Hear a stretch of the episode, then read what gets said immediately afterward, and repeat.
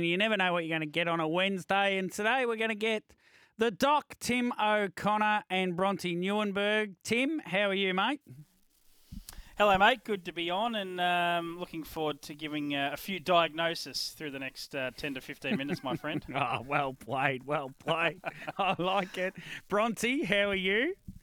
I'm very good, thank you. How are you? I'm excellent. Uh, now, let's get stuck into it. I want to go through the six fast track 1200 metre races tonight. We haven't given them much love over the last sort of few times they've been on at Geelong and at uh, Ballarat, etc. But I thought it'd be good to get back into it. And there's no doubt that leading's an important part of harness racing. And I think the shorter the races are run, the more important it becomes. So, Bronny, from you, I'm going to get who's going to lead in every race, and Tim, we're going to get every winner. So no pressure on either of you. Uh, I think race one, Bronte.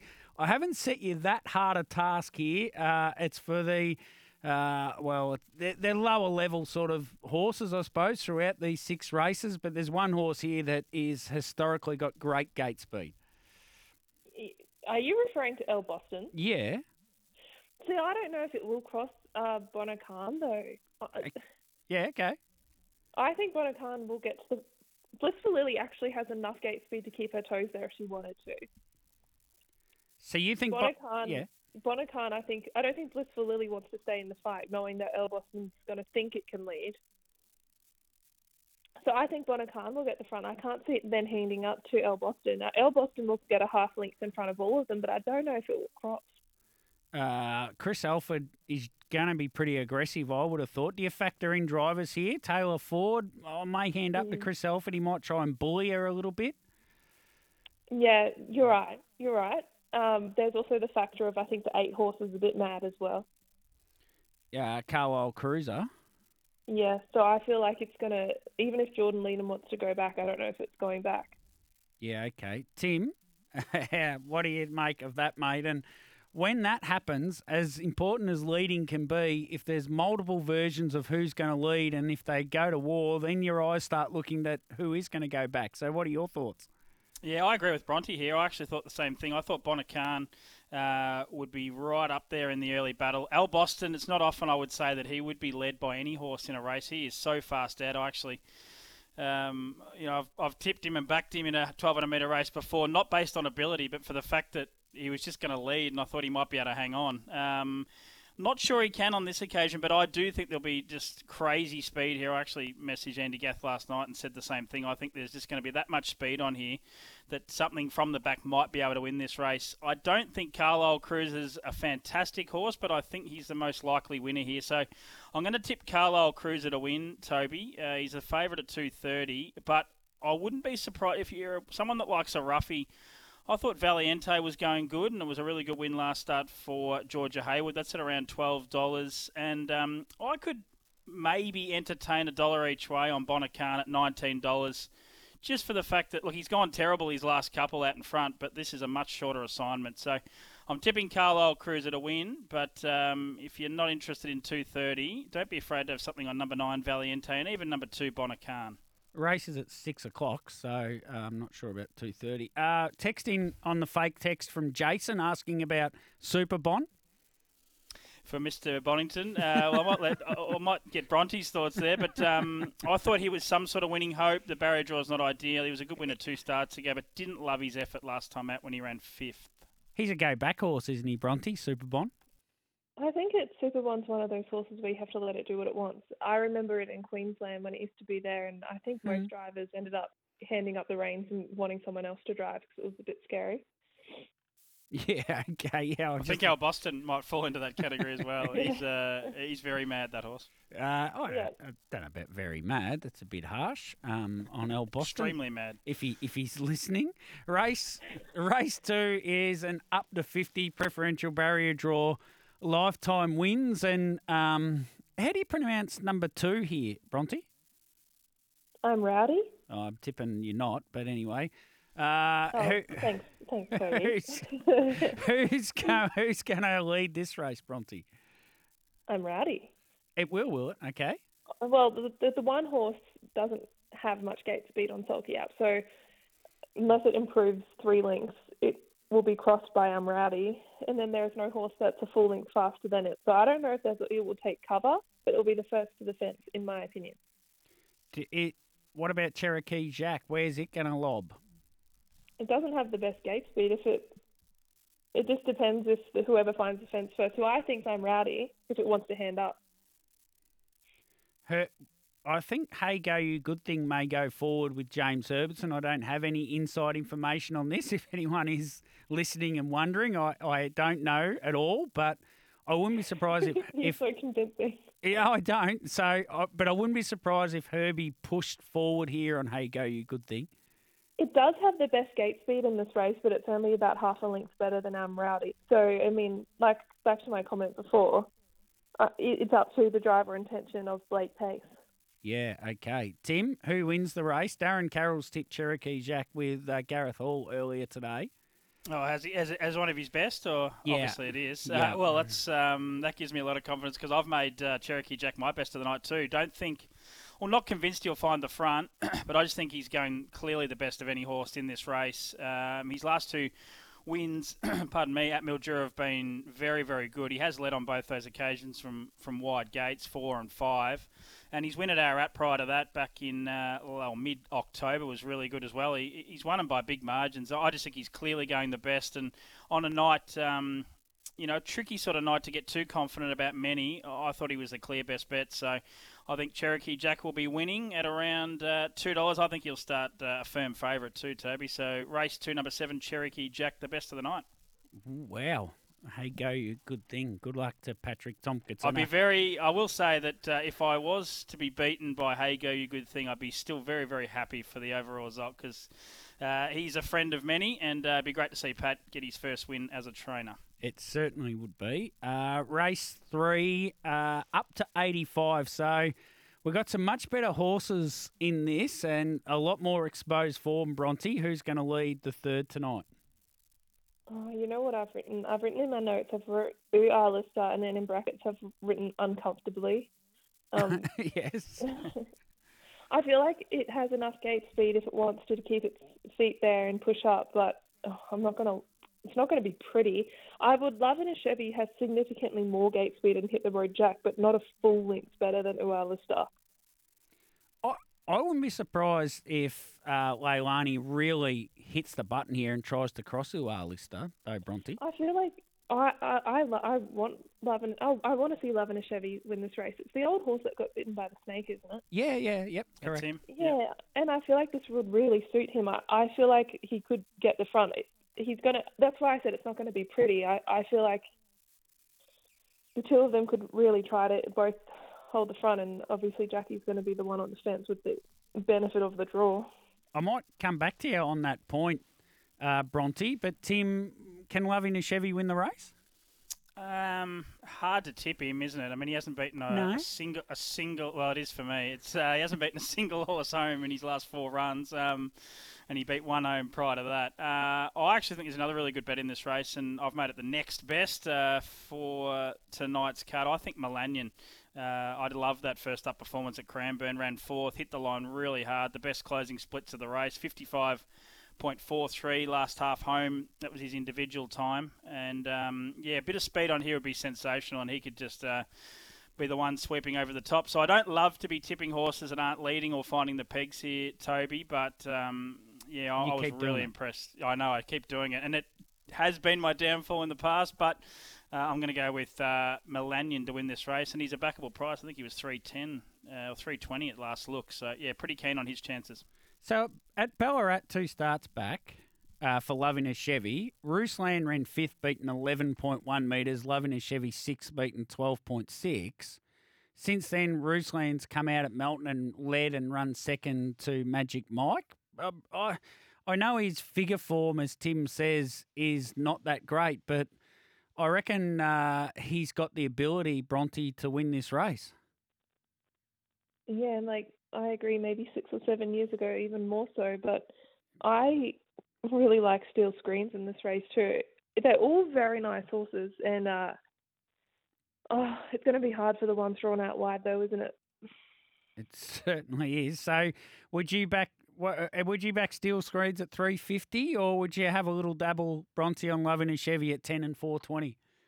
What's Uar Lister paying? Uh, three ninety and two ten Oh, I'll take the 210 on Uar Lister. for the place. So you got to run in the top two, Two. there. Yep. All right. Uar Lister for Bronte.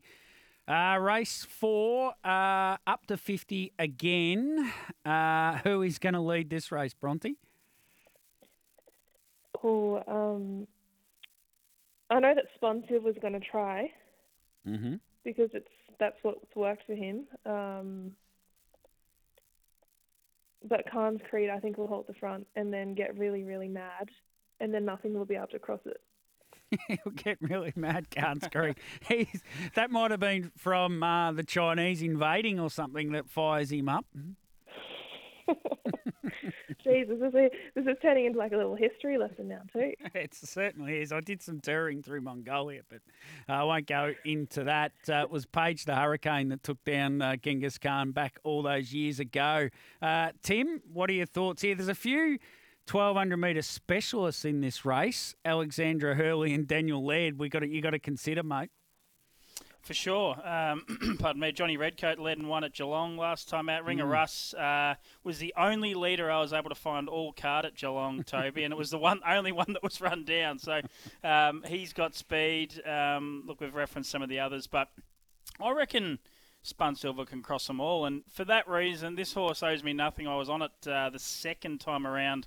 Uh, when he when she won that uh, twelve hundred meter race at, Yeah. at a good price too, $13. Yeah, it was around. Yeah, it was definitely double figures. So um, I'm going to go again on Spun Silver at eight dollars. I reckon she can find the front, and she's shown that these 1200 meter races are just right up her alley. Even um, I think I'm looking at Twitter. Ali referenced uh, might have been last start at Kilmore when um, Spun Silver got tired in the in the final three or four hundred meters. That um, or some sort of reference. I can't remember the exact reference, but Yeah, it I- was that maybe that 1200 might have suited her a bit better, or she couldn't quite see out the full trip. But um, yeah, she's a, a nice little horse, beautiful looking grey horse, and I'll play her each way. So number seven, Spun Silver each way at eight dollars for me. Yeah, greys are normally pretty attractive, Tim. Um, I tell myself every day. Race five, another NR up to 50.